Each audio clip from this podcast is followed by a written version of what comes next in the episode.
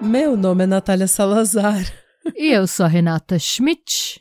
E esse é o podcast Pátria Amada Criminal. Sejam muito bem-vindas. Bem-vindes! Com presença especial da Regina Roca. Brincadeira, é a Nath. Ai, gente, que, que, que situação, né? Que situação a gente se encontra. Para quem já viu o nosso vídeo dessa semana, vocês sabem que eu estou com uma super gripe e eu estou aqui tentando é, não perder a voz no meio do episódio, mas esse vai ser um episódio em que eu vou falar menos. Até porque pro ouvinte deve ser insuportável me ouvir assim. eu acho que não é nem insuportável, eu acho que é desesperador, porque eu tô, eu tô querendo te dar uma pastilha. Toma uma pastilha, meu Gente, eu tô aqui, eu tava aqui tomando chá com um litro de mel. Então não é o problema. Eu já chupei pastilha, já tomei mel, já tomei chá com gengibre.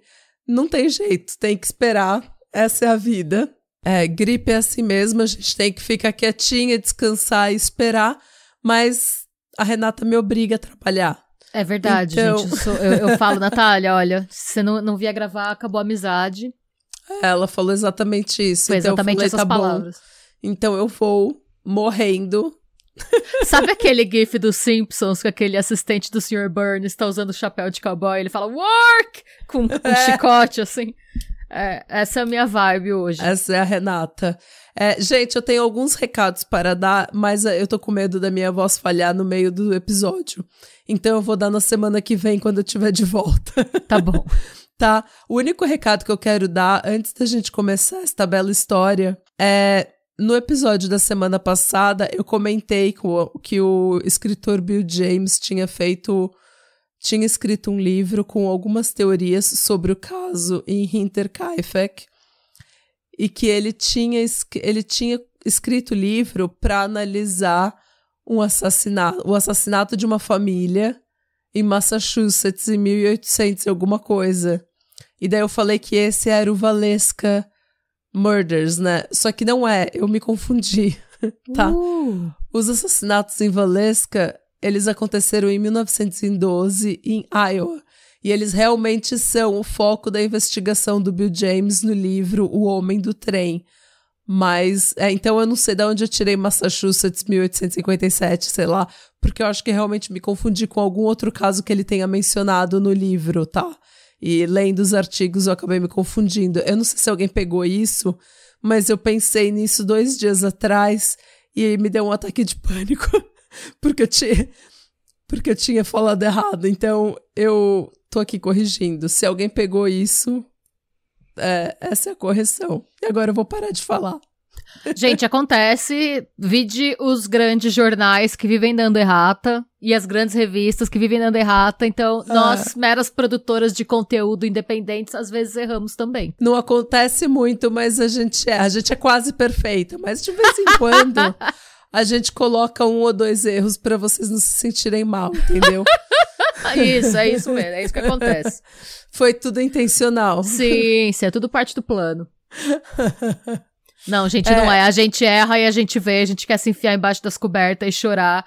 E aí, sempre que eu erro, eu penso, é por isso que nada dá certo na minha vida. é Foi assim. exatamente isso que aconteceu. Eu falei, nossa, alguém vai ver e vai achar que eu sou uma pessoa ridícula. E eu achei mais ridículo porque o Valesca Murders fui eu que fiz o roteiro. Então, tipo, em teoria. Mas é antigo, faz tempo, faz tempo. Foi, eu acho que foi no final do ano passado, não foi? Faz quase um ano, não faz? Foi, faz bastante tempo. E eu já falei aqui que depois que eu faço o episódio, eu aparentemente meu cérebro só apaga tudo que a gente pesquisou. Eu esqueço muito dos, das coisas que eu mesmo escrevo. Mas enfim, esse é o recado. O resto dos recados eu dou semana que vem, porque tá, tá ruim para mim. tá bom, não tem problema, a gente lá. espera. Vamos, vamos agora ouvir uma história com uma pessoa que tem voz. Ai, essa semana, porque assim, gente, brasileiro quando vem pra Europa e chega o inverno, Eu vou dar um spoiler, que a gente fica muito doente. Eu tava estranhando, tipo, que eu tô meio. Sabe quando você fica meio, eh, meio deprimido, assim? Uhum. E aí eu lembrei que eu preciso comprar mais vitamina D, porque a gente tá chegando naquela época do ano que eu acordo, tá escuro, e quando termina meu expediente, tá escuro. Sim, Eu só vejo a luz do sol porque eu fico na frente da janela, e tá sol, mas tá chovendo. exato. Então é um período que a gente fica muito triste e muito doente. Tem É. até uma doença aqui que é. Chama SAD, bizarramente. É Seasonal Affection Disorder, se não me engano. Hum, Que é o nome em português seria depressão de inverno. Como tem muito pouca luz do sol, o nosso corpo produz menos serotonina, se não me engano. É, tudo, é- tudo fica ruim. É, então a gente fica meio triste, a gente fica doente mais fácil, a, a imunidade cai. É, tem uns dois meses aqui na Noruega, entre o final de novembro e até a metade de janeiro, em que a única vez que eu vejo o sol é através da janela da fábrica. então, assim, Não, é isso mesmo. é uma vida bem ruim. Mas tá Mas- tudo bem, É. gripadas, mas ainda vivas. Sim. E agora, sem mais delongas, gente, vamos pro caso de hoje. Já vou adiantar, não me odeiem, mas vai ser um caso com duas partes. Porque é um caso clássico. A parte 1, a- sozinha, deu 16 páginas. Hum, E a gente acha melhor quebrar, até porque é menos cansativo pra vocês. também. hum, Porque é uma história triste, é uma história que tem muita coisa pra gente trabalhar. É um roteiro que eu também tô dando graças a Deus que eu vou acabar, porque me deixou meio na bad fazer. eu Mas ao imagino. mesmo, é, ao mesmo tempo é um clássico da história de São Paulo, assim. Acho que se vocês são paulistanos, vocês vão se identificar com algumas coisas que eu vou trazer aqui. E é um é- clássico do true crime, né? A É. gente precisa. a alguma, a- algumas, alguns casos clássicos a gente precisa comentar, não tem Sim. jeito. Sim. Que é o caso do Chico Picadinho, gente. É, a minha fonte principal é o livro Serial Killers Made in Brasil, da Ilana Kazoy. Um livro maravilhoso, inclusive recomendo se vocês gostam de true crime. Eu também usei a Wikipedia, a página Memória da Polícia Civil de São Paulo, o Linha Direta Justiça e o portal gazetasp.com.br. E vamos falar de Chico Picadinho, gente. O Francisco Costa Rocha nasceu em 27 de abril de 1942. Ele é taurino, se vocês estiverem se perguntando. Eu sei porque é dois dias depois de mim, eu nasci dia 25. Ele é filho do, do Francisco e da dona Nancy. O pai dele chama Francisco também. Tá. O casal se conheceu no Espírito Santo e o Francisco, o pai, né? Pra facilitar, gente, eu vou chamar o pai dele de Francisco e o, o Chico Picadinho eu vou chamar de Chico. Tá. Tá. Você pode chamar ele de senhor picadinho. Não. Ah, eu não quero dar nomes engraçados porque eu não gosto do Francisco. Tá, eu Mas acho que você- ninguém daqui a pouco você-. Não do Chico Picadinho, do Francisco Pai. Tá, do Francisco Pai. Não que eu goste do Chico Picadinho, mas enfim. A gente não Vamos gosta seguir de com a ninguém, história. desculpa. A gente, não, não, a gente vai falar de várias pessoas horríveis, mas é uma história muito triste, gente. Eu acho que não tem um exemplo melhor de trauma geracional do que esse. Eita. E vocês vão ver por quê. Hum. O Francisco, então, o pai, ele era um rico exportador de café. Ele era 20 anos mais velho que a Nancy. E ele era casado e tinha seis filhos com a esposa dele, que não era a Nancy. Eita. A Nancy era uma espécie de amante oficial. Ela era o que seria hoje uma sugar baby. Hum. Ela era bancada pelo Francisco para estar à disposição dele enquanto ele estivesse em Vila Velha. Tá. E o relacionamento entre o Francisco, pai, né, e a Nancy, como vocês podem imaginar, era extremamente problemático. Hum. Ele é descrito como um homem rigoroso, energético, violento e extremamente ciumento da jovem extrovertida Nancy. Hum. Ameaças de morte do Francisco contra a Nancy eram comuns, tá? Antes do, do Francisco filho, né, o Chico, nascer, a Nancy já tinha engravidado outras duas vezes e sido obrigada pelo Francisco a abortar. Eita. Na terceira gravidez, ela se recusou a fazer o procedimento, o que aumentou a tensão de uma relação que já era volátil. E, como vocês podem imaginar, né, eu, esse é um dos piores ambientes possíveis para uma criança nascer. Hum. E a vida do Chico já começou dando errado no momento do nascimento dele. Hum. É, nas próprias palavras dele, ele diz: Sabe como é que é? Eu sempre era visto como alguém que está atrapalhando, indesejado. Hum. Meu nascimento já se deu assim, desse jeito. Alguém que veio para atrapalhar. Já nasci criando problema. Minha mãe quase faleceu ao dar à luz. Aí meu pai mandou que ligassem as trompas dela para não ter mais filhos. Mano. Enquanto ela ainda estava no hospital, o que tudo indica meio grog, ele já mandou o médico ligar as trompas dela sem o consentimento dela. Mano. Pois é. A relação do Chico com o pai oscilava entre amor e admiração pelo pai, que era uma pessoa descrita como elegante, rica, culta, né? Hum. E ódio pela rejeição. Hum. O Francisco, pai, né, passava poucas semanas por ano com a Nancy e com a família. E apesar do Chico ter sido registrado com o mesmo nome do pai, o Francisco, Chico, não pôde ter filho ou Júnior acrescido ao sobrenome. Ok. O pai dele não deixou, eu não, não tenho, eu não, não Porque sei ele aí. era o bastardo. Isso. É, eu não sei, gente, como é que funcionava a legislação da época, tá? Se vocês, nossos ouvintes juristas vão saber melhor que eu, mas ele não pôde ter. Ele e o pai têm exatamente o mesmo nome, Hum. só que ele não tem filho. Eles são homônimos, assim, e, tipo, ele não tem a. É, eu não sei direito se ele foi registrado como pai da criança ou não. Isso nunca é dito. Nenhuma das minhas fontes fala isso, mas eu Uhum. acredito que não. O aniversário dele nunca foi comemorado pela família. Ah. E ele nunca recebeu nenhum presente, nem de aniversário, nem de Natal. Ai, O que é mais bizarro, gente, ele fala, eu vou dar um spoiler aqui, que a primeira vez que ele teve uma festa de aniversário foi na penitenciária. Ai, gente, que horror. Pois é. Sobre o pai, o Chico é, fala. e tipo, gente, a gente tá tendo empatia aqui com o Chico pequeno, tá? Isso. A exatamente. criança que ainda não fez nada de ruim. Exatamente. Nesse momento é uma criança que não fez absolutamente nada de errado. É. E tá tomando várias pancadas da vida de graça. É. Sobre o pai, o Chico fala: Olha, meu pai sempre me fascinou. Não por ele em si, porque eu tive poucos contatos com ele. Acho que toda a minha vida eu só vi meu pai assim, que eu me recorde, se foi umas seis vezes foi muito. Mas ele sempre me fascinou, assim como homem. Minha mãe relatava a respeito e falava sobre meu pai, sobre os atos dele e pelo que também pude verificar. Ele era muito energético, ativo e energético. Tinha firmeza, mas ao mesmo tempo ele era muito dedicado aos estudos, à pintura. Meu pai era maçom. Depois se tornou um maçom dissidente por conta do governo do Getúlio Vargas, né? Hum. Getúlio determinou que todas as regiões maçônicas precisariam da presença de um oficial das Forças Armadas. E meu pai foi partidário. Ou era secreto ou não era secreto. E aí houve uma dissidência devido a essa exi- exigência do Getúlio. Aliás, também concordo com ele. Ou é de um jeito ou não é. Hum. Ainda segundo os relatos do Chico, o Francisco prendia a Nancy em casa e trocava de, a empregada doméstica todo mês, porque, segundo o que o Chico define como um conceito chauvinista do pai, duas mulheres juntas só falam de um assunto, homem. Então, para manter a Nancy sem criar vínculos com ninguém, todo mês ele trocava a empregada da casa. Meu Deus. A funcionária. gente. E a, Nancy vivia então completamente isolada, saindo de casa só pra ir pro dentista algumas vezes por ano, porque até o médico atendia a domicílio. Mano. Não era permitido a ela nem mesmo contato com a família. Já que, de acordo com o Chico, ele diz, ele impedia ela de visitar a irmã. Então minha mãe era mantida como presa, ficava presa, estava sempre vigiada. Que neurose. É, sim. Sim. Imagina você crescer num ambiente desse, né? Gente, coitada dessa mulher.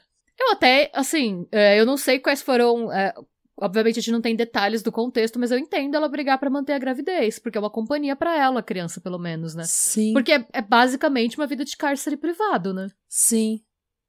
E fora que ela tava sempre sendo ameaçada de morte pelo cara, né? Como é que você vai querer. Ser, tipo, você vai fugir dessa situação sendo uma mulher nos anos 40, 50 no Brasil, né? Não. Não, de repente é. era. E também, de repente, era a única forma que ela tinha de se rebelar. É. De falar, não, esse é meu corpo, esse é meu filho, eu vou lutar pra ter meu filho. Sim. Porque era a forma que ela achou de se rebelar, era a forma como ela achou de ser amada de verdade por alguém. Sei lá. Sobre a família materna do Chico, a gente tem algumas informações bem esparsas sobre a Clara, que é a avó dele. E aí eu vou falar disso nas palavras dele também. Ele diz: Ela se casou muito jovem, 13 anos de idade, a contragosto. Só que ela, ele era uma pessoa de, po- de posse de bem. Gente, eu, eu tô falando só meio confuso porque é ipsis literis o que ele fala, tá? Então às vezes ele fala de um jeito um pouco confuso. Então, enfim. Eu vou falar isso de novo, tá? Tá. É, ela se casou muito jovem, 13 anos de idade a contragosto. Ela foi casada. Só que ele era uma pessoa de posse de bens na época. Ele era comendador na cidade de Anchieta. Ela casou com um homem de muitas posses, só que minha avó era uma criança, né? E Hum. com esse homem, ela teve cinco filhos e ficou viúva. Só que foi um casamento a contragosto. Viúva, então, ela escolheu outro a gosto. Só que ela parece que não tem bom gosto. Aí ele dá risada. um tinha muito, o outro não tinha nada. E com isso, faltou uma boa administração de bens e ela acabou perdendo aquilo que tinha, né? Então, na minha família tem duas linhas. Uma foi bem sucedida na vida, então tem os advogados, tem médico, do primeiro casamento da minha avó. Hum. Já do segundo casamento foi o contrário. Nasceu os filhos meio assim problemático, né?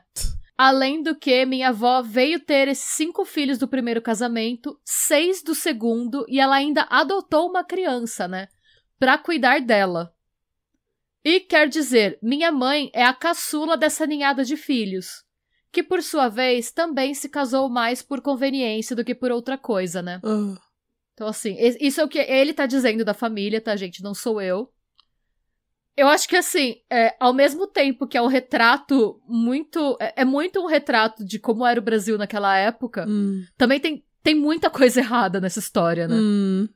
É, não me sai da cabeça quando fala adotar uma criança pra cuidar dela. Ah, Tipo, é. ela adotou uma criança pra cuidar dela na velhice. Hum. Que bizarro. Sim. Me, me parece muito uma dessas situações que a gente viu na Mulher da Casa Abandonada, sabe? Sim. Adotou uma criança pra cuidar dela. Ah. Então, assim. E aí a gente fala um pouco de ciclo de abuso também, né? Porque ele descreve a mãe dele como fruto da, entre aspas, como ele cita, ninhada problemática de criança, né? E ele fala que ele, já, ele tem muito claro na cabeça dele que a mãe dele casou pra ser mantida pelo cara, Hum. que por mais que ela tivesse aquela situação de abuso, ela tinha uma vantagem daquela situação. Isso do ponto de vista dele, tá, gente? Não é a minha opinião. Claro. É como ele enxerga a mãe dele nesse contexto familiar. Não, e de repente, se ela, vamos dizer que ele esteja certo, e que ela de fato casou para ser mantida, ela tinha um interesse financeiro, isso não justifica você manter alguém em cárcere privado. Não, não, nada pelo amor de então, Deus. nada, justifica. ela pode ter até começado com uma intenção que não tenha sido 100% pura e honesta e ótima, maravilhosa, mas nada, nada justifica o que ela estava passando depois. Até porque ela devia ser muito nova quando ela conheceu esse cara. Então não dá pra você. E naquela época, até hoje, a gente ouve essa narrativa de ai, você tem que achar um homem que cuida de você. Minha mãe ouviu isso quando minha mãe. Isso na década de 90, eu já era. Eu já tinha uns 7, 8 anos, minha, minha mãe ouvia isso das tias, sabe? Ai, você trabalha tanto, você precisa de achar um homem que cuide de você, É. sabe? Então, assim, é uma narrativa que, imagina naquela época, todo mundo falava disso. Eu falo, essa história é muito.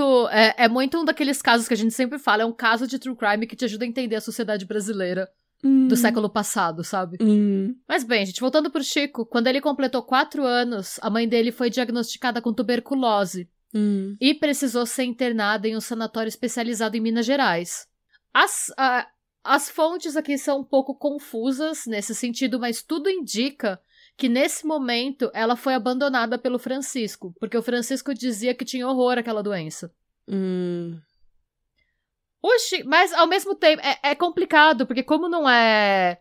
Como as fontes diferem, e uma das principais fontes que a gente tem é o próprio Chico, que tinha quatro anos quando tudo aconteceu, a gente não sabe muito bem como. E tudo era por baixo dos panos também, porque ela era amante. Hum. O que a gente sabe? A gente sabe que ela foi se tratar num sanatório especializado em Minas e que o Chico foi então levado para morar com um casal de empregados do pai em um dos sítios que ele tinha num lugar totalmente isolado, que o próprio Chico descrevia como sinistro. Ou seja, ser sinistro pra ele. É, pois é. Já nessa época, o Chico era chamado de endiabrado e encapetado. Por quê? Ele matava os gatos da fazenda, alegando querer testar se eles tinham sete vidas. Ai, meu Deus. E testava diferentes técnicas de assassinato. Hum. Alguns gatos eram enforcados e outros eram afogados. Daí a gente já vai, já vai, já vai vendo, né? Já vai vendo É. os primeiros sinais de que coisa boa não vai sair dali. Sim. É, esse período da vida dele foi horrível, tá? Tanto que ele não lembra nem o nome das pessoas desse casal. Meu Deus. Dos membros desse casal. É. Mais tarde, ele diria em uma entrevista que durante todo o período em que ele esteve nessa, nessa casa, ele sofreu abuso sexual do marido do casal. Eita. Que também espancava e violentava a esposa. E todas essas cenas de violência sexual eram presenciadas por ele. Putz. E ele afirma também que a mulher do casal não sabia que ele estava sofrendo abuso sexual, hum. mas que ela também espancava ele com frequência quando era desobedecida. Ai, gente. Sobre esse período, é. Gente, é. Assim, são coisas pelas quais nenhuma criança nunca deveria passar. Nunca. Sabe? Sobre esse período, ele conta: Eu não tenho boas recordações desse período, ao contrário. Eu tomei um golpe de faca que quase tive a mão decepada pela mulher dos empregados do meu pai, né? Até hoje tenho a marca. Sumiu um pouco, mas era mais aqui, ele mostra, né? Hum. É. Acho evidente que ela teve a intenção de me ferir, me cortar, sei lá. Ela quis bater com as costas da faca, mas ao invés pegou o corte. É isso que eu sei a respeito. Mas quase que meu braço vai pro brejo. Nossa. Algumas fontes dizem que ele passou dois anos vivendo naquele sítio. Hum. Outras dizem que ele passou quatro. Independentemente do tempo, quando a Nancy apareceu, ele praticamente não se lembrava dela. Hum. E ele fala: não deu para reconhecer, não. Ela estava diferente. O corpo, né? A fisionomia mudou. O peso. A lembrança que eu tenho da minha mãe, ela era magra. E na volta ela voltou gordinha, né? É assim, era como se fosse uma pessoa. Algo estranho, uma pessoa estranha. Nossa, que tristeza. É, ele não, ele não reconhecia, ele não sabia que ela era mãe dele. Então, assim, ele tava numa situação horrível naquela casa de fazenda, mas ele não lembrava da mãe, então ele foi de uma situação horrível para um pro desconhecido, né? Hum. E assim, o tempo dele com a mãe também, obviamente, que a gente saiba, não tinha abuso físico, não tinha abuso sexual, mas não era um ambiente propício para uma criança. Uhum. Para sustentar a família, Nancy trabalhava como costureira e cabeleireira ao mesmo tempo que ela passou a nutrir novos relacionamentos, sempre com homens mais velhos, casados e ricos. Hum. O que perturbava o Chico e fazia com que ele passasse todo o tempo que ele conseguia fora de casa. Hum. Ao que tudo indica, é... ela estava em vários. É, era um pouco diferente do que ela tinha com Francisco. Em vez dela estar sendo mantida por uma pessoa só, ela tinha vários relacionamentos ao mesmo tempo com vários homens casados diferentes. A gente não sabe ao certo hum. se ela hum. tava é, procurando, tendo vários dates para ter alguém sério. Hum. É, enfim. Em uma das fontes que eu consultei é dito que às vezes o Chico chegava e encontrava um homem estranho na casa e a Nancy mandava ele pro quarto se trancar e só sair no dia seguinte de manhã. Eita, que saudável, hein? Pois é, o que, o que levou o próprio Chico a inferir que ela fazia trabalhos sexuais como forma de complementar a renda familiar. Uhum. Tipo, ao que tudo indica, eram homens que não eram os namorados dela, uhum. eram homens estranhos. Ela falava: se tranca no quarto, não, não aparece hoje. Mano. É. E assim, o que eu acho. E aí eu fico pensando um pouco sobre. Sobre negação, né? Porque no Linha Direta Justiça, né, que, que eu não lembro de quando que é esse Linha Direta Justiça, mas eu acho que é o dos anos 90. Hum. A Nancy é, tá viva nos anos 90 ainda e ela é entrevistada sobre o filho. Hum. E sobre isso, sobre esse período, ela fala: Ah, ele era um garoto assim que gostava muito de praia, ele teve uma infância normal, né? Nossa, então, me assim, lembra a mãe do Jeff Dahmer. É. Porque o pai do Jeff Dahmer, ele, ele, ele entendeu a gravidade do problema imediatamente.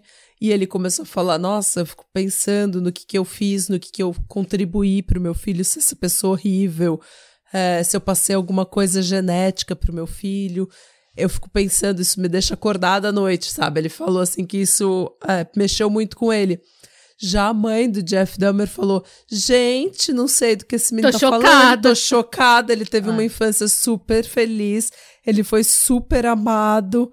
Ele nunca teve nenhum problema. O que a gente sabe que, na verdade, ele era super problemático na adolescência e ele tinha necessidade de ficar com um bicho morto e gente morta porque ele era extremamente solitário e não podia sair do armário. Foi uma, uma foi uma vida extremamente problemática. Mas ela, ela tocou louco também. Ela falou, nossa, super feliz a infância dele. É. Nada é, é demais bizarro. aconteceu. Ela, e ela fala assim, ah, infância é normal. E ela se recusa a acreditar que ela, ela, eu, ela morreu dizendo que ele era inocente. a mãe dele, a dona Nancy. Mas Ok. bem. Ok, Nancy. É, Senta lá. Quando- é, pois é. Quando o Chico atingiu a idade escolar, ele foi enviado para um colégio de padres. Eu acredito, a gente não sabe como, né? Hum, É, porque era uma escola cara, mas eu acredito que foi financiado pelo Francisco, pelo pai. Tá. E onde a- ele tinha muito apreço por literatura e desenho, e eram matérias em que ele ia muito bem, mas ele era considerado dispersivo, desatento, briguento, displicente e indisciplinado. Hum, O que assim, tendo em vista o que esse moleque passou, eu já acho um milagre ele ir bem em literatura e gostar de desenhar, sabe? Eu já acho que assim. hum. Pois, mas, enfim. Em determinada ocasião, ele relata que ele foi chamado à sala do diretor para ser repreendido por uma travessura que ele tinha feito. E quando ele chegou lá, ele encontrou um outro menino sentado no colo do padre diretor. Hum. E ele conta que ele não entendeu muito bem o que ele estava vendo, mas que o evento fez ele ter gatilho e lembrar dos abusos sofridos na fazenda, que ele tinha meio que Uhum. bloqueado, sabe? Uhum. Então ele fugiu da sala do diretor e começou a ter pavor de que a mesma coisa fosse acontecer com ele. Uhum. E por conta disso, ele, ele repetiu de ano na quarta série e foi convidado a se retirar da escola. Tá. A partir daí, ele passou de escola em escola. Ele cursou a quarta e a quinta série em um colégio estadual, depois ele passou na prova para a escola americana, mas acabou abandonando totalmente os estudos quando ele se declarou ateu. Hum. Diz ele que foi por influência de um, de um parente. E ele falar que ele era ateu no, no Brasil dos anos 50 Naquela- 60 gente. fez. É. Fez com que ele fosse ostracizado pelos colegas de escola, pelos professores e pela namoradinha que ele tinha na época, que terminou com ele. A Nancy também, ela não conseguia controlar o Chico. Hum. Ela se recusava até a tentar. Ela não tentava impor qualquer tipo de punição. E ela se descrevia como mais amiga que mãe. Ugh. Então ela meio que deixava ele fazer o que ele quisesse. Então, ele passava a maior parte do tempo na rua, até por conta das pessoas que a Nancy trazia pra casa, Uhum. andando com meninos maiores que frequentemente o subjugavam e abusavam dele física e sexualmente. Ai. Mais tarde, ele afirmou em entrevistas que por ser o mais novo e o menor, ele é um homem pequeno. Aham. Ele não tinha muita escolha além de aceitar, e que eventualmente acabou se acostumando. O que eu acho a coisa mais triste. Nossa, gente. Nossa, nada deu certo na vida desse homem. É. Foi, a- a- não é É. uma vida isso, gente. É uma sucessão de tragédias e erros É. e péssimas decisões e pessoas te tratando Sim. como nada. Sim. E a sua mãe que devia te proteger e te dar. Bom, seu pai não vou nem falar porque senão eu vou ser cancelada. Mas o. A sua mãe que devia se protege, te proteger e te guiar. Ela, ah, não, eu sou super a sua amiga. Tipo, Eu igual. sou uma mãe cool. É, igual a mãe da, da Mean Girl, sabe? Da Regina George. Sim, sim. Eu não sou como as outras cool mães. mom. É, eu não sou como as outras mães, eu sou uma cool mom. É, é Tipo, isso. gente, sejam, sejam amigas das suas filhas, mas sejam também mães. Não esqueçam que vocês têm que ser mães. O mais bizarro é que tem uma frase de American Dad, que pra mim resume, assim.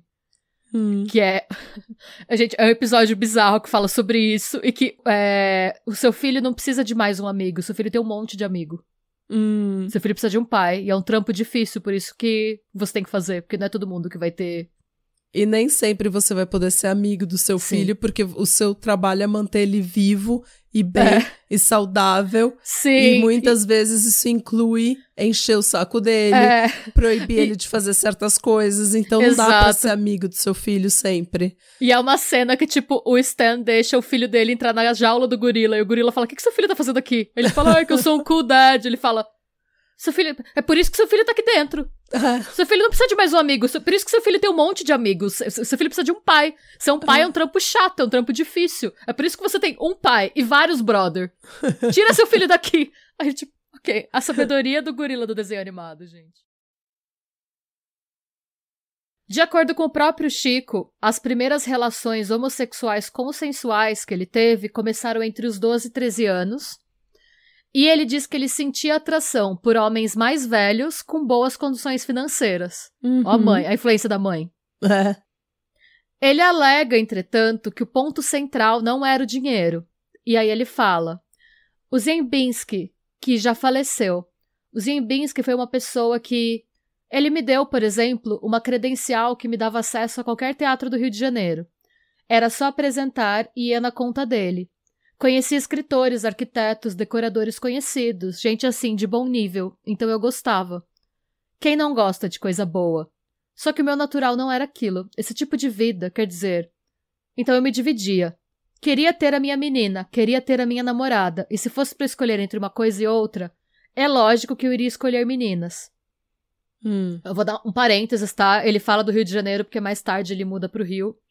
Então, é, eu acredito que pela cronologia, quando ele descreve esse relacionamento com Zambinski, ele tinha 16 anos. Nossa. Então, é.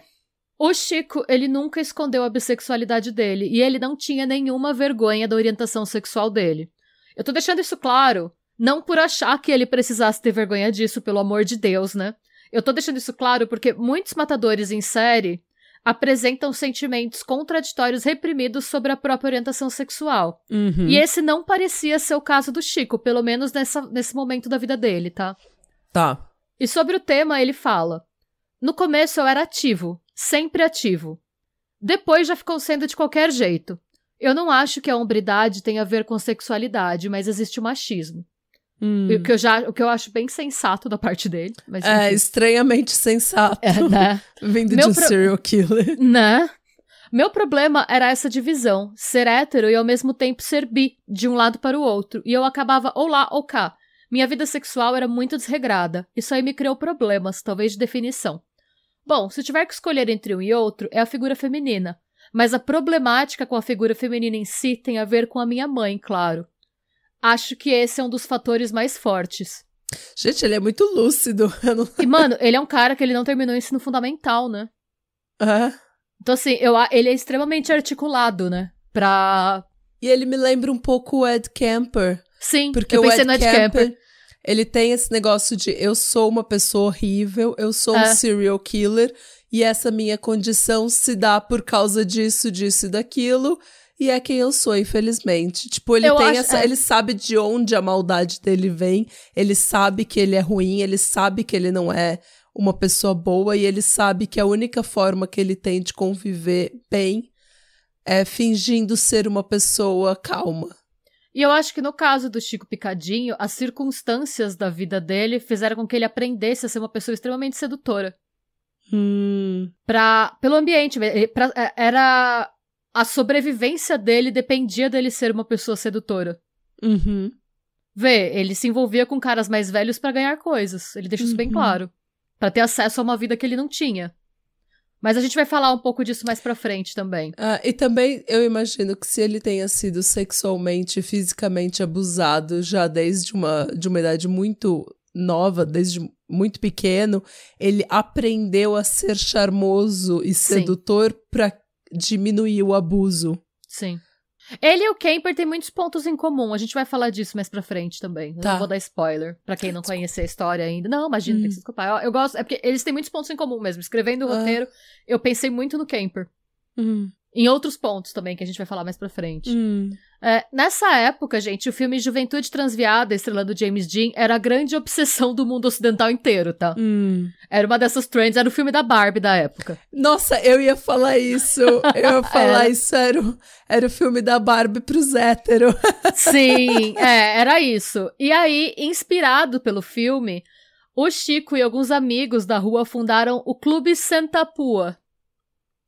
Ok. E eram, eles tinham uma vibe meio James Dean. Eles eram conhecidos por se vestir como James Dean e por entrar de penetra em casamentos da alta sociedade e ficarem muito loucos de Cuba Libre nos casamentos. Cuba Libre era o drink preferido deles. Tá. Eu acho que, eu não tenho certeza, tá? Eu não sei se é uma informação historicamente adequada, mas eu acho que a Coca-Cola tinha chegado fazia pouco tempo no Brasil. Então era meio que uma, uma obsessão também, né? Aquela coisa americana. Ah, entendi. James Dean, Coca-Cola. Então eles adoravam Cuba. Cuba Libre era o drink, era o Cosmopolitan da época. Tá. E eles eram Sex and the City. É, era isso, Sex and the City versão hétero. Hétero, sei lá, não sei nem se eles eram héteros, gente, não sei. Porque o Chico a gente sabe que era bi. Mas eles roubavam carro para dirigir sem rumo e largavam os carros em alguma estrada deserta ou devolviam pros donos. Ou seja, eles cometiam várias infrações menores e, assim, meio inofensivas. Eles entravam de penetra em alguns lugares e roubavam os carros para dar um rolê e devolviam os carros. Tá. Nessa fase, o sonho do Chico era ser marinheiro. E ele chegou a ser aceito na escola naval. A Nancy, entretanto, deu um chilique diante da possibilidade do filho sair de perto dela. Hum. E ela esperneou e gritou tanto, literalmente, que o Chico, que também precisava da autorização dela para se matricular por ter menos de 18 anos, não conseguiu ir. Ela não deu autorização e fez um escândalo. Mano, que pessoa É. tóxica que ela se tornou, né? Pois é. É. Ele chegou a tentar arrumar outros trabalhos e até conseguiu alguns, mas ele não tinha nem disciplina nem consistência para se manter em nenhum emprego. Quando ele completou 16 anos, nossa gente, é verdade. É, quando ele tentou se matricular na escola naval, que ele passou, ele tinha menos de 16 anos, ele tinha 15 anos. Nossa. E ela não deixou ele ir. Pra não ficar sozinha. Hum. Porque ela é uma cool mom. É, pois é. Hum. E aí, quando ele completou 16 anos, ele mudou pro Rio de Janeiro com a mãe e o padrasto. A Nancy arranjou um homem Hum. que ele descreve como a primeira referência paterna saudável dele. Hum. Então eles vão pro Rio de Janeiro e o Chico fica lá até completar 18 anos. Com 18 anos, ele se alistou na aeronáutica e conseguiu se mudar para São Paulo, se alojando no Campo de Marte. Como ele fez 18 anos, a Nancy não conseguia mais segurar ele em casa. Uhum. Ela deu aquela surtada, mas ele precisava ir embora. E eu não tiro a razão dele. de Não, ele de lá. realmente precisava ir embora. É. O intuito dele nessa época era se tornar paraquedista. Hum. Depois de passar seis meses como recruta, ele foi transferido para a infantaria, onde ele fazia diversos serviços burocráticos menores, e onde ele conheceu o técnico texano Matias, especialista em galvanoplastia. A gente não sabe ao certo se era uma relação de amizade ou romance, tá? Uhum. Eu, pessoalmente, acho que era um romance. Hum. Fato é que o Matias levava o Chico para restaurantes tipo Fazano e Rubaiá, e eles se hospedavam em hotéis caríssimos em São Paulo e no Rio. E quando a temporada do Matias no Brasil se encerrou, ele pediu pro Chico ir com ele para os Estados Unidos. Por isso que eu acho que era um romance. É, mas também são coisas que eu faria com você. Ah, sim, sim. É verdade. Mas eu não sei, pela Pela Pelo- época. Não, pelo modus operandi do Chico, pelo que ele gostava de se envolver com homens que tinham uma condição financeira melhor. Hum. Eu imagino. que- Porque você. É uma coisa que a gente vai vendo ao longo da trajetória dele, é que ele não tem muitas relações de amizade, assim. Ele tem. é- é- gente, é, é, é o Dexter, o charme superficial. Uhum. Se bem que pinto, o Dexter até que ele tinha relações mais profundas mais pra frente. Mas também não vou dar spoiler de Dexter. Tô. Ah, mas É isso o- levou character development. É, sim. Ah, ele tem aquele. Ele tem. A gente vai falar um pouco mais disso também daqui a pouco, mas ele tem muito amigo de balada, hum. mas ele tem poucos relacionamentos profundos. Até porque, se você parar pra pensar na. Nos anos formativos dele, nele, tipo, da época que ele nasceu até os 13, 14 anos, Hum. ele só apanhou, né, gente? Esse moleque só sofreu. Hum. Eu acho que ele deve ter associado contato humano com dor, né? Ah, eu duvido que se ele tava. Se ele era uma criança que sofria todos esses tipos de abuso, a gente sabe que essas crianças normalmente são isoladas. Sim. Elas são isoladas pelos próprios abusadores, porque você não pode ter uma criança cheia de amigo, entendeu? Se você vai abusar dela. Então, elas, essas crianças são naturalmente isoladas. É, você vê, porque os, é, os primeiros quatro anos da vida ele passou trancado em casa com a mãe. Se a mãe Pois era é. trancada pra dentro de casa, ele também era. Hum.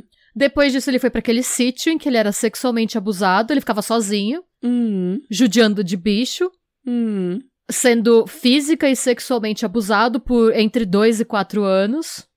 E disso, do nada, foi tipo, ó, se joga aí no mundo e ele vê, na, o trauma de você ver, presenciar outra pessoa também sendo abusada na escola, gente, ele Ah. não conseguia parar em escola nenhuma, ele provavelmente realmente não foi socializado da forma que deveria. Ah, e se ele não parava em escola nenhuma, ele não tinha longas Ele não conseguia fazer amigos. Ele É. era uma pessoa Não, nem- isolada. Sim, e nem tinha, eu acho que naquela época, a gente evoluiu muito em termos de. falando do sistema escolar, né? É, hoje, uma- ele provavelmente, né? Não vou falar com certeza, porque a gente sabe que, infelizmente, às vezes a escola pode não pegar essas coisas. Mas hoje um professor deveria acionar o serviço social Uhum. ao observar certos comportamentos dele, porque o que é considerado é, ele ser um moleque endiabrado e tal, provavelmente eram sintomas de abuso em casa. É, com Ou certeza. de abusos. É, então, Uhum. provavelmente ele teria. Se acontecesse hoje em dia, talvez a história dele tivesse um final diferente, né? Hum. Mas enfim.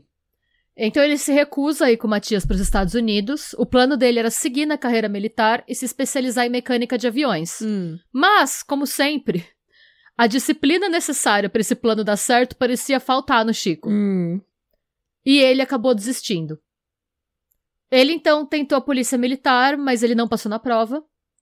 E aí ele se tornou representante de vendas da GC Lever, que é o antigo nome da Unilever, Hum. mas ele não conseguia bater as metas de venda e foi demitido.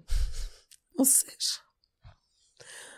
Por fim, ele tentou a carreira de corretor de imóveis, que parece que deu certo pro perfil dele. Hum. Porque ele é descrito por todo mundo como agradável e instruído, apesar de não ter completado nenhum ensino fundamental. Hum. Ele era capaz de recitar trechos de Nietzsche e Dostoiévski, que eram dois dos autores favoritos dele. Nossa, gente. Gente, nas, nas entrevistas que ele dá, ele cita Hermann Hesse. É bizarro, assim. É, e essa nova carreira garantia um salário razoável na época, e a ausência de um expediente fixo permitia que ele passasse boa parte dos dias dele em bares, boates e teatros na região conhecida como Boca do Lixo. Hum. E aí eu vou falar um pouquinho sobre a boca do lixo, porque eu sempre ouvi esse termo quando eu ouvia esse caso, até antes de Hum. ter um podcast, né, de ser podcaster, e eu não sabia o que era, eu fui pesquisar. Uhum. A Boca do Lixo é uma região não oficial do centro da cidade de São Paulo, localizada no bairro da Luz, em um quadrilátero que inclui a Rua do Triunfo, a Rua Vitória e as adjacências. Nos anos 20 e 30, essa área abrigou um pequeno polo cinematográfico, quando empresas como a Paramount, a Fox e a MGM se instalaram na região. Hum. Entre o fim dos anos 60 e o começo dos anos 80, a Boca do Lixo se tornou um reduto do cinema independente brasileiro, Hum. desvinculado de incentivos governamentais. Tá. E durante aqueles anos, você via homens guiando carroças carregadas de lata de filme pela rua. Hum. Esse nome, Boca do Lixo, foi criado pela imprensa policial nos anos 40 para se referir à região por conta da frequência de personagens que eram vistos pela sociedade paulistana da época como marginais. Tinham muitos profissionais do sexo, tinham bandidos, tinha traficante. Hum. É, esses, essas pessoas é, trabalhavam na região dos Campos Elíseos, na Santa Efigênia adjacências, e aí eles acabaram sendo retirados do- da região por ações da polícia nos anos 50, e aí eles migraram para Luz. E aí o que, que você tinha? Você tinha um fenômeno que você também conseguia ver na Rua Augusta nos anos 2000 e 2010. Você tinha uma elite intelectual convivendo junto com as profissionais do sexo, Hum. com os traficantes. É, então, é, do mesmo jeito que você tinha isso na Augusta, se você ia pra Augusta, você ia ter os puteiros. Você tinha, você tinha Patricinha dançando no Vegas e você Sim. tinha e elas conversando com o morador de rua, conversando com a com a profissional Sim. do sexo, co- todo mundo, todo mundo conversava entre si. Os punk conversavam com os, com as profissionais Exato, do todo mundo sexo. é. na rua. Era uma festa, sabe? É, Sempre foi maravilhosa Augusta por causa disso. E nunca dava problema lá. Nunca dava Não, briga, nunca dava nunca dava nada, porque ninguém queria polícia lá, ninguém queria treta. Exatamente. Ninguém queria nada, todo mundo queria ficar em paz. A única coisa que dava treta era quando os neonazis iam lá nos bar punk. Sempre. Mas era, era muito. Era basicamente essa cena que a gente viu na Augusta. Se vocês têm mais ou menos a idade Uhum. das tias, vocês vão saber. Se vocês moravam em São Paulo, né? Era essa vibe. Então, em que você tinha os grupos marginalizados convivendo simultaneamente com os principais atores e atrizes que figuraram na história do cinema nacional. Uhum. O que é uma coisa bem interessante, assim. Uhum. É por isso que me bateu até uma nostalgia dos meus tempos de Augusta. É, então, é, com a concentração né, dessas produções cinematográficas, com, toda essa cena, o nome Boca do Lixo denotava tanto a boemia, quanto o polo cinematográfico, quanto, é, como diria o, o livro Abusado com Barcelos, o lado certo da vida errada. Aham. E aí, nos anos 90, a Boca do Lixo veio, é, se transformou na Cracolândia. Hum. Porque você teve o crack entrando na no Brasil, Uhum. e aí você teve uma epidemia de crack, enfim, essa é uma outra história. Hum. Mas isso posto, Nesse ambiente, o Chico conhecia todo tipo de pessoas: intelectuais, artistas, atores, dançarinos e profissionais do sexo. Ele conta que ele experimentava todo tipo de bebida e de drogas e participava de diversas orgias que aconteciam nas casas de amigos e na própria casa dele. Uhum. Nessa época, ele dividia um apartamento no oitavo andar em um prédio na rua Aurora com um amigo chamado Caio, que era um médico cirurgião da aeronáutica que era casado, mas estava enfrentando problemas conjugais. Uhum. E segundo algumas fontes, esses problemas estavam relacionados aos casos que ele tinha pela boca do lixo. É, isso causa, normalmente causa problemas matrimoniais. É.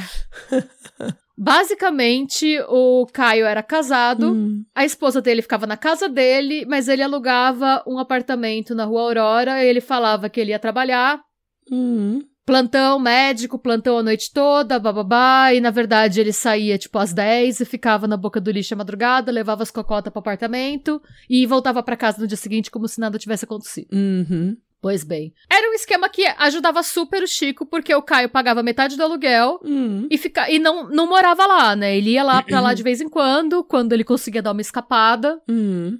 Então, era um esquema que funcionava pros dois, Tá. basicamente, né? As noites do Chico e do Caio normalmente começavam no bar Pilão e terminavam no Ponto Chique, que eu acho bizarro. Você já foi no Ponto Chique? Eu já fui no Ponto Chique, cara. Sério, eu nunca fui no ponto chique. É o melhor Bauru de São Paulo. É mesmo? Sim, se não me engano, o Bauru nasceu lá, não nasceu? Ainda existe. Ainda existe ponto chique. Existe. Ah, não sei. Quando eu fui. é, Em 2018 existia ainda, eu já não sei, né? Pós-pandemia. Hum. Mas eu acho isso bizarro, porque. Tipo, é um, é um bar que eu fui, sabe? Sei lá. o ponto chique no, é ficar no Largo Paissandu, né? E Hum. na época o ponto chique ficava aberto até tarde. Eu não sei se ainda fica, porque eu fui, tipo, jantar, eu fui no horário cristão. Hum.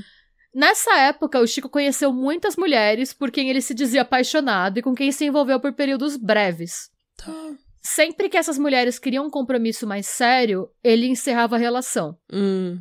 Porque ele tinha certeza que ele não queria se comprometer com ninguém pelo resto da vida e ele tinha aversão ao controle que ele sentia que as mulheres queriam ter sobre ele, Hum. sempre que a relação começava a ficar séria. Hum. Ele não fala isso explicitamente, mas eu acho que lembrava os chiliques que a mãe dele dava quando ele tentava sair de casa, sabe? Sim.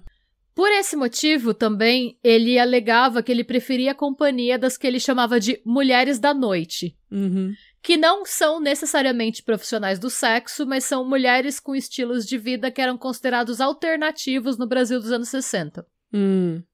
Que eram mulheres que gostavam de sair, que gostavam de beber, que gostavam de se divertir e Ou que seja, faziam. toda a nossa audiência, a gente, toda normal. Não, gente, eu virei tanta madrugada naquela Augusta. Eu fico pensando. Sério, é. eu só não é- é virei bizarro. mais porque eu era cansada, mas o estilo de vida eu gostava também. Nossa, eu virava tanta madrugada. Eu lembro até, eu ia no Ecléticos, que era um bar. Gente, vocês paulistanos, vocês lembram do Ecléticos? Era um bar pé sujo, bem pé sujo.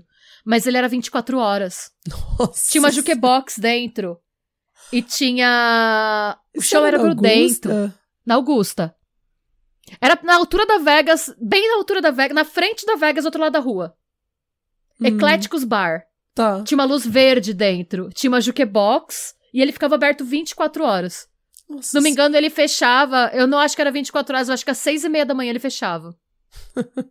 Teve um aniversário que eu fiz em 2009. Nunca esqueci, porque ele foi das 8 da noite do sábado até o meio-dia e meia do domingo.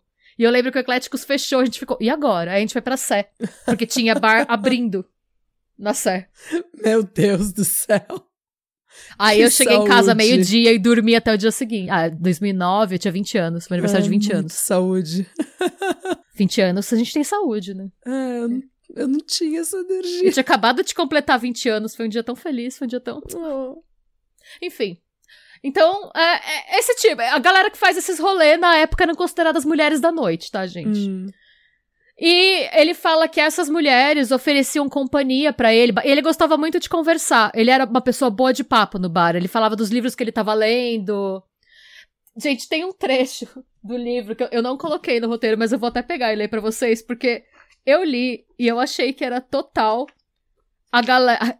Sei lá, eu, eu vou ler e você vai entender o que eu quis dizer. Tá.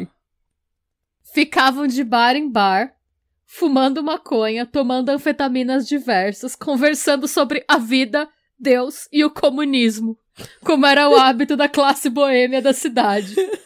Gente, ficar de bar em bar conversando sobre a vida, Deus e o comunismo foi a minha vida nos anos 2010, sabe? Sim. Foi basicamente a minha história na faculdade. É isso. Eu pensei, gente, é, é, como que pode? Isso foi nos anos 60. E a galera de humanas não mudou, sabe? Nada mudou. Não, mas eu fazia química e era a mesma coisa. É. Ai, gente, fica falando sobre a vida. A parte das drogas, não, tá, gente? Mas ficar de bar em bar falando da vida, Deus e o comunismo era a minha, minha vida. Cara, é. É, pois bem, ele tinha essa vibe, era isso que ele gostava de fazer, era nesse momento da vida que ele se sentia vivo. Uhum. E até aí uhum. eu não julgo. Não, claro. É, mas ele conta que nessa época a gente não sabe se por um, uma evolução natural da personalidade dele ou se por conta da influência do tanto de droga que ele estava pondo para dentro, uhum. o apetite dele por sexo violento começou a se intensificar. Uhum. E em uma dessas noitadas, em 1965, ele sofreu um atropelamento no cruzamento da Avenida Rio Branco com a Rua Ipiranga. E a pancada que ele tomou na cabeça hum. foi tão hum. forte que ele chegou a desmaiar por alguns segundos. Ele acordou algum tempo depois e voltou para casa com a. A gente não sabe, porque ele não foi pro hospital. A gente hum. não sabe se ele teve uma concussão, mas como ele desmaiou com a pancada, a gente acredita que sim. Hum. E além disso, ele teve um ferimento na perna. É, o que a gente sabe, gente, a infância abusiva e a pancada na cabeça, a gente sabe que é uma combinação assim. Maltratos animais. Maltratos animais, é. Hum. É assim, a receitinha, né? A receita, hum. a receita do, do mal, assim. É, ele já tinha mostrado o sinal, que era maus tratos animais. Sim. Daí tem o abuso, mais a pancada na cabeça uso de droga. A gente nem sabe. Era cap... Outro sinal é a enurese noturna até tarde, né? Quando você faz xixi na cama, até muito depois da idade. É capaz até dele ter feito isso, mas da Nancy nem fala nada, porque tá tudo bem, né? Pra Nancy. Porque ela era uma cool mom. É, e pra Nancy a infância dele foi normal. Eu duvido que ela ia falar alguma coisa dele nesse sentido. Negativa. Eu duvido que ela falaria qualquer coisa que questionasse a habilidade dela como mãe, basicamente. Hum. Mas é a minha opinião, não sei. A gente não tem informação sobre isso, mas ele tem vários sintomas que revelam, hoje a gente conhecendo o que a gente hum. conhece, que essa história, a vida dele não acabaria muito bem. Né? Hum. Mas bem, poucos meses depois dessa pancada na cabeça, em 6 de agosto de 1966, o Chico conheceu a bailarina austríaca Margaret Suida, de quem ele vivia ouvindo falar através dos amigos de bar. Sabe quando você tem hum. seus amigos, seus amigos falam, mano, você precisa conhecer essa pessoa? Vocês vão se dar muito uhum. bem? Era Sim. isso, viviam falando para ele que eles tinham que se conhecer. Eles descrevem a Margaret como muito inteligente, ela falava seis idiomas. Nossa. E como boa de copo e boa de papo. Patramada. Patramada. A Margaret tinha 38 anos, era muito bonita e estava separada do marido. Hum. Além de trabalhar como dançarina, ela atendia como massagista para complementar a renda. Hum. Ela entrou no bar aquele dia vestindo um conjunto de saia e blusa azul e uma capa de nylon cinza chumbo com gola branca que ela trazia amarrada na cintura. E o Chico conta que ele se sentiu imediatamente atraído por ela. Ele convidou ela para sentar e os dois ficaram jogando conversa fora a madrugada inteira. Hum. Antes de amanhecer, ele convidou ela para ir pro apartamento dele para tomar uma saideira e ela aceitou. Gente, agora eu vou dar um alerta gatilho porque o barato vai ficar agora, tá? Ai, eu tava demorando. É. Eu tava imaginando, então... tava. Até agora eu tô com pena do Chico, até agora eu não tô vendo nada demais. É. Mas agora chegou na parte em que ele se mostra um verdadeiro filho da puta horroroso. É, é isso, gente. Então, assim, hum. gatilho, cenas gráficas, eu vou descrever umas paradas malucas aqui. Ai. São duas páginas de paradas malucas, então. Bora. Se vocês não quiserem ouvir, adianta um pouquinho. Hum. O que eu vou contar a seguir se baseia na análise forense do caso, tá. na reconstituição feita pela polícia e em depoimentos dados pelo Chico. Vale reforçar, entretanto, que ele alega não se lembrar de nada além de alguns flashes do que aconteceu quando ele chegou no apartamento. Hum. A gente sabe que eles chegaram no apartamento, que eles beberam mais, que eles fumaram. E a perícia fala que eles ficaram várias horas lá, hum. os dois, vivos. E a gente sabe que houve um ato sexual e que pelo menos o início desse ato sexual foi consensual. Hum. Isso porque o laudo número 14.895-66, que foi realizado pelo perito criminal Adolfo Vieste, aponta que pela posição das roupas da Margarete ao pé da cama e pela lingerie colocada na poltrona, ela se despiu por livre e espontânea vontade. Uhum. O mesmo laudo revela que o sexo foi violento, com a Margarete tendo sido mordida perto dos seios e no pescoço. Hum. E ela tinha um hematoma no nariz. E pela perícia, é, esse hematoma foi feito quando ela estava viva. Hum. A gente não sabe se ela concordou com o sexo violento ou não. Mas é fato que em algum momento, durante ou depois do ato, o Chico se enfureceu com a Margarete, avançou sobre ela e tentou esganá-la com as próprias mãos, Hum. até que ela desmaiou no tapete do quarto. Mano. Ele então pegou um cinto e usou o cinto para enforcá-la, até se dar por satisfeito de que ela estava morta. O impulso seguinte que ele teve foi de tentar abrir a porta do banheiro. Ele mantinha a porta do banheiro trancada quando ele levava pessoas em casa porque ele tinha medo de ser roubado. Ok. Mas ele estava tão alucinado que ele esqueceu onde ele escondia a chave. E ele acabou arrancando as dobradiças da, po- da porta com uma chave de fenda. Hum. E aí ele deixou tanto as dobradiças da porta quanto os pinos em uma mesa de centro. Com a porta fora do caminho, ele começou a arrastar o corpo da Margarete pelas axilas até o banheiro.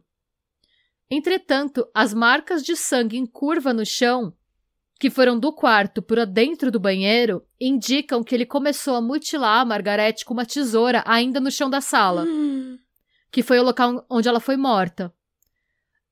É, o perito fala que se, se ela tivesse sido mutilada só no banheiro, não teriam marcas de sangue na sala porque ela foi enforcada, então não teria Uhum. sangue. Uhum. ali. A tesoura suja de sangue foi deixada em um criado mudo.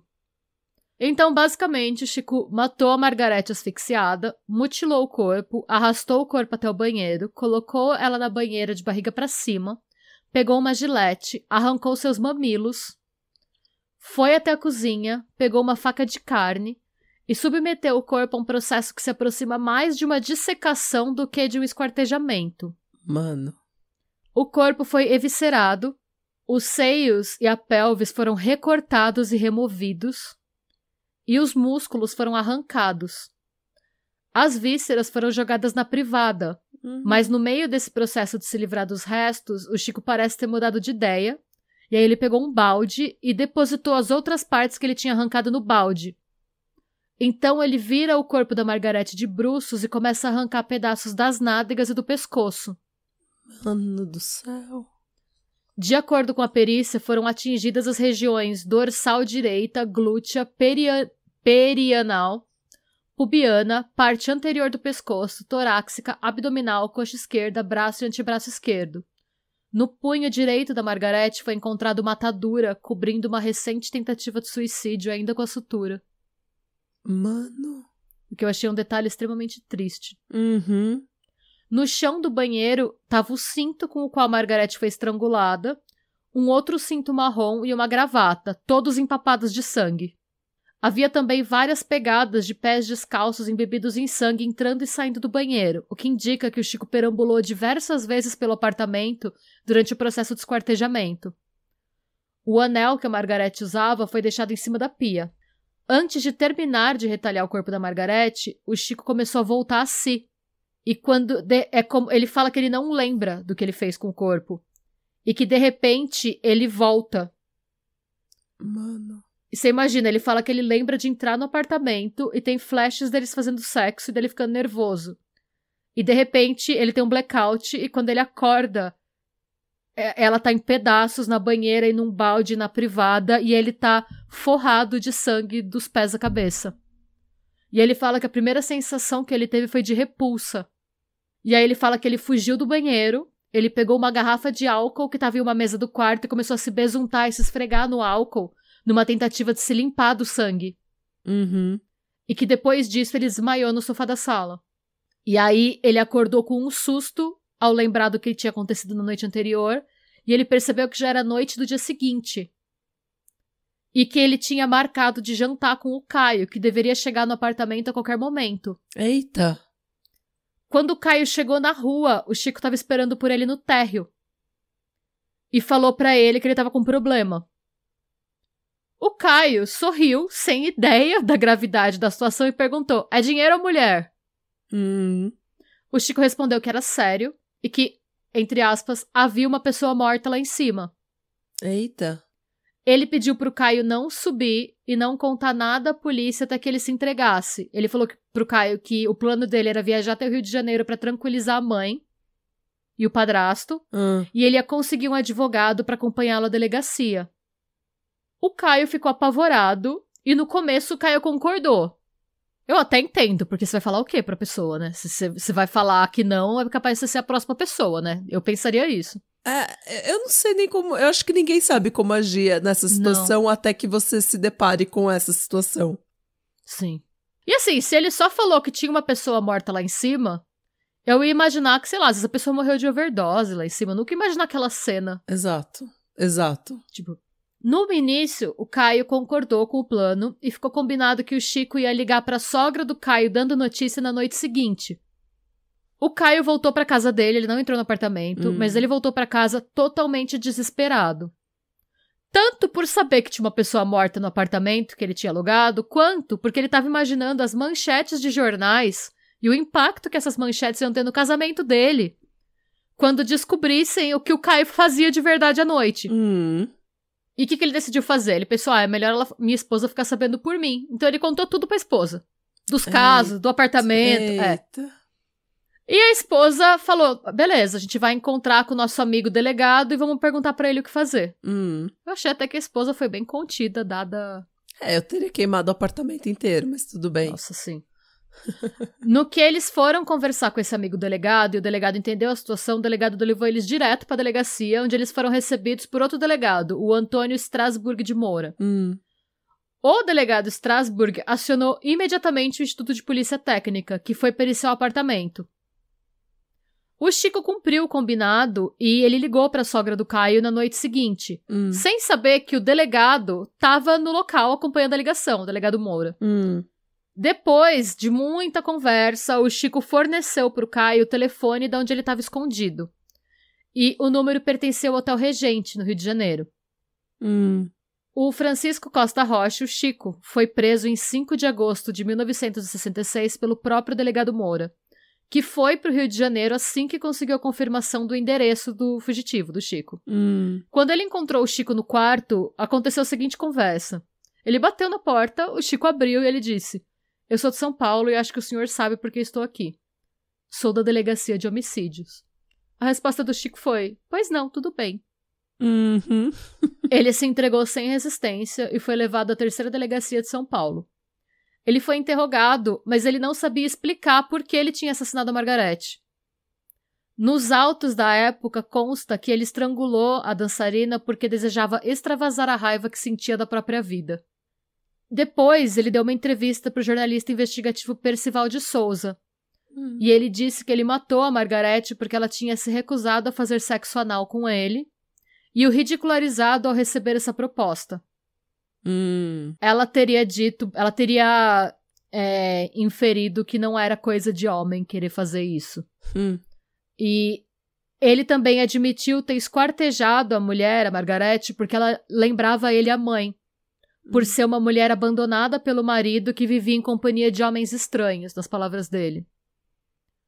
E também consta no interrogatório que, ao receber a recusa da Margarete a fazer sexo anal, Hum. ele teve a sensação de que sua potência e virilidade diminuíam, aparecendo em seu lugar um sentimento mórbido pela violência, que se expressava em apertar-lhe o pescoço e morder-lhe. Hum. A polícia desconfiava que o Caio teria sido cúmplice, tá? Visto que os cortes no corpo da Margaret pareciam ter sido feitos por alguém com prática, em bisturi. Uhum. Então, assim, a gente não sabe se a versão da história que ele conta do Caio ter encontrado ele no térreo era real. Uhum. É, existe quem diga que talvez o Caio tenha estado no apartamento, acordado com ele na sala retalhando o corpo e que o Caio tenha dito para ele levá-la para a banheira Uhum. e terminado o serviço. É, entretanto, o envolvimento dele nunca pode ser provado, ele nunca foi formalmente acusado, então eu também não vou me estender nessa teoria, porque, Hum. né, são pessoas que. O caso não é tão antigo assim, são pessoas que ainda estão por aí, o próprio Chico tá vivo ainda. Uhum. Então, eu só quero falar que existe. é, essa desconfiança da polícia nunca morreu, mas eles não conseguiram provar, então. Uhum. O Francisco Costa Rocha foi condenado a 18 anos de prisão por homicídio qualificado e mais dois anos e seis meses por destruição de cadáver. E o rosto dele estampava todos os jornais do país com o nome Chico Picadinho. Hum. E a parte 1 acaba aqui. Com o primeiro picadinho.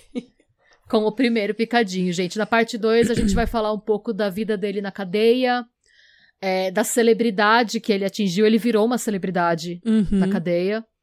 A gente vai falar um pouco da vida dele depois da prisão e dos outros crimes, gente, porque essa história ainda tem bastante pano pra manga. Eu ia te perguntar isso, porque falei, gente, esse não foi o primeiro crime que ele cometeu. Esse foi o primeiro crime que ele cometeu. Esse foi o primeiro crime que ele cometeu, Sim. porque ele escalou de. Ele foi igual um Tesla. ele foi de zero a 100 em muito pouco tempo. Sim. Tipo, foi uma coisa tão. Porque até então ele tava agindo como uma pessoa normal, jovem, solteira daquela época, agiria. Ele tava é, E se- escalando no sexo violento, mas como ele tava sempre numas orgias, Então. é, não, é mas uma coisa e também que assim, não é uma coisa que, se você pensar que ele tem um passado de abuso sexual, não é uma coisa que seja completamente f- fora do comum, ou que, que ele tem esse negócio de querer experimentar, ou, enfim, eu não vou entrar na psicologia desse tipo de coisa, ou tentar justificar, mas é uma coisa que não, não necessariamente levaria pra esse lado. Sim, não, eu concordo. Por isso, pra mim, tá, gente? Uma coisa da minha cabeça, eu não sei. Tem tudo a ver com a pancada na cabeça que ele tomou. É porque foi muito rápido. Sim, esca- Tipo, e- ele sempre, ele sempre ia ser uma pessoa tóxica, problemática, machista, Estranha. estranha. Sim. Ele sempre ia ter os problemas dele. É, tem muita gente que passa por isso e nunca fica violenta, mas também tem comportamentos tóxicos, também tem trauma, também tem outras, entendeu? Também se tornam pessoas talvez problemáticas em uma ou outra área. É, mas ele nunca ia ser uma pessoa 100% legal. Sim. Mas essa escalada de nenhum crime pro pior e mais bárbaro crime foi uma coisa muito apavorante, na minha opinião. Sim. Sim. É por isso, pra mim tem muita relação com a pancada na cabeça que ele tomou. Eu acho que a pancada na cabeça no atropelamento de 65 foi a cerejinha do bolo, pra desgraça. Sim, foi o que desencadeou a violência total. Sim, porque antes disso, ele era um cara problemático e traumatizado que tinha uns comportamentos estranhos e curtia um sexo violento num ponto que eu acho que talvez saísse um pouco do normal, mas eu não sei, porque a gente não tem relatos do antes. Hum, Mas depois dessa pancada na cabeça, é, foi pra outro nível, assim. hum. É, e a gente vê tantos casos de situações parecidas em que o, o assassino só já é um cara estranho, mas depois. O próprio caso que a gente fez do o, o casal de serial killers O australianos. David Burney. Sim, É. ele. Ele morou- era um cara sexualmente super problemático, até porque ele sofreu abuso da mãe. Mas É. antes dele bater a cabeça, não tinha escalado. Não. E com isso, gente, não tô falando que a culpa não é dele pelo que aconteceu, tá? É o que Ninguém gente aqui tá fala. justificando. Entendam Não. a diferença. Não é justificar o que ele está fazendo. É tentar entender o que levou aquilo. Exatamente. achar uma explicação pra ele ir de uma. Porque todo mundo cresce, tem problemas, é traumatizado e vai viver uma vida. E às vezes você acha. é, Essas, quando essas vidas saem totalmente da caixinha, Sim. quando é uma coisa que é muito fora do normal, a gente precisa tentar achar uma explicação pra saber se a gente pode evitar. É, exatamente. E é isso que a gente tá tentando fazer, achar uma explicação, não justificar.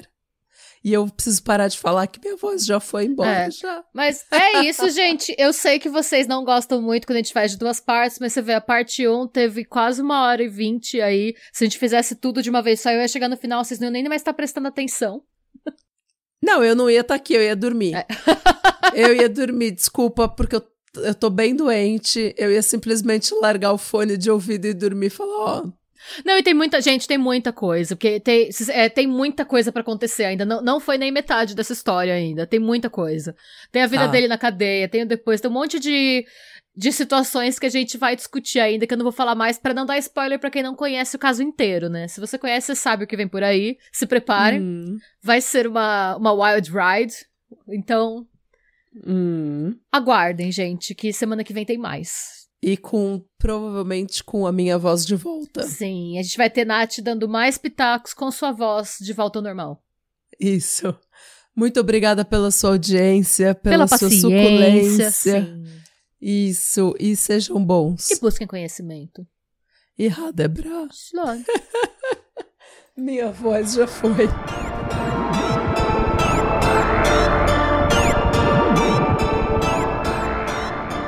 Se você gostou desse episódio e quer receber conteúdo exclusivo sem comerciais, vá até a Orelo para se tornar um apoiador do Pátria.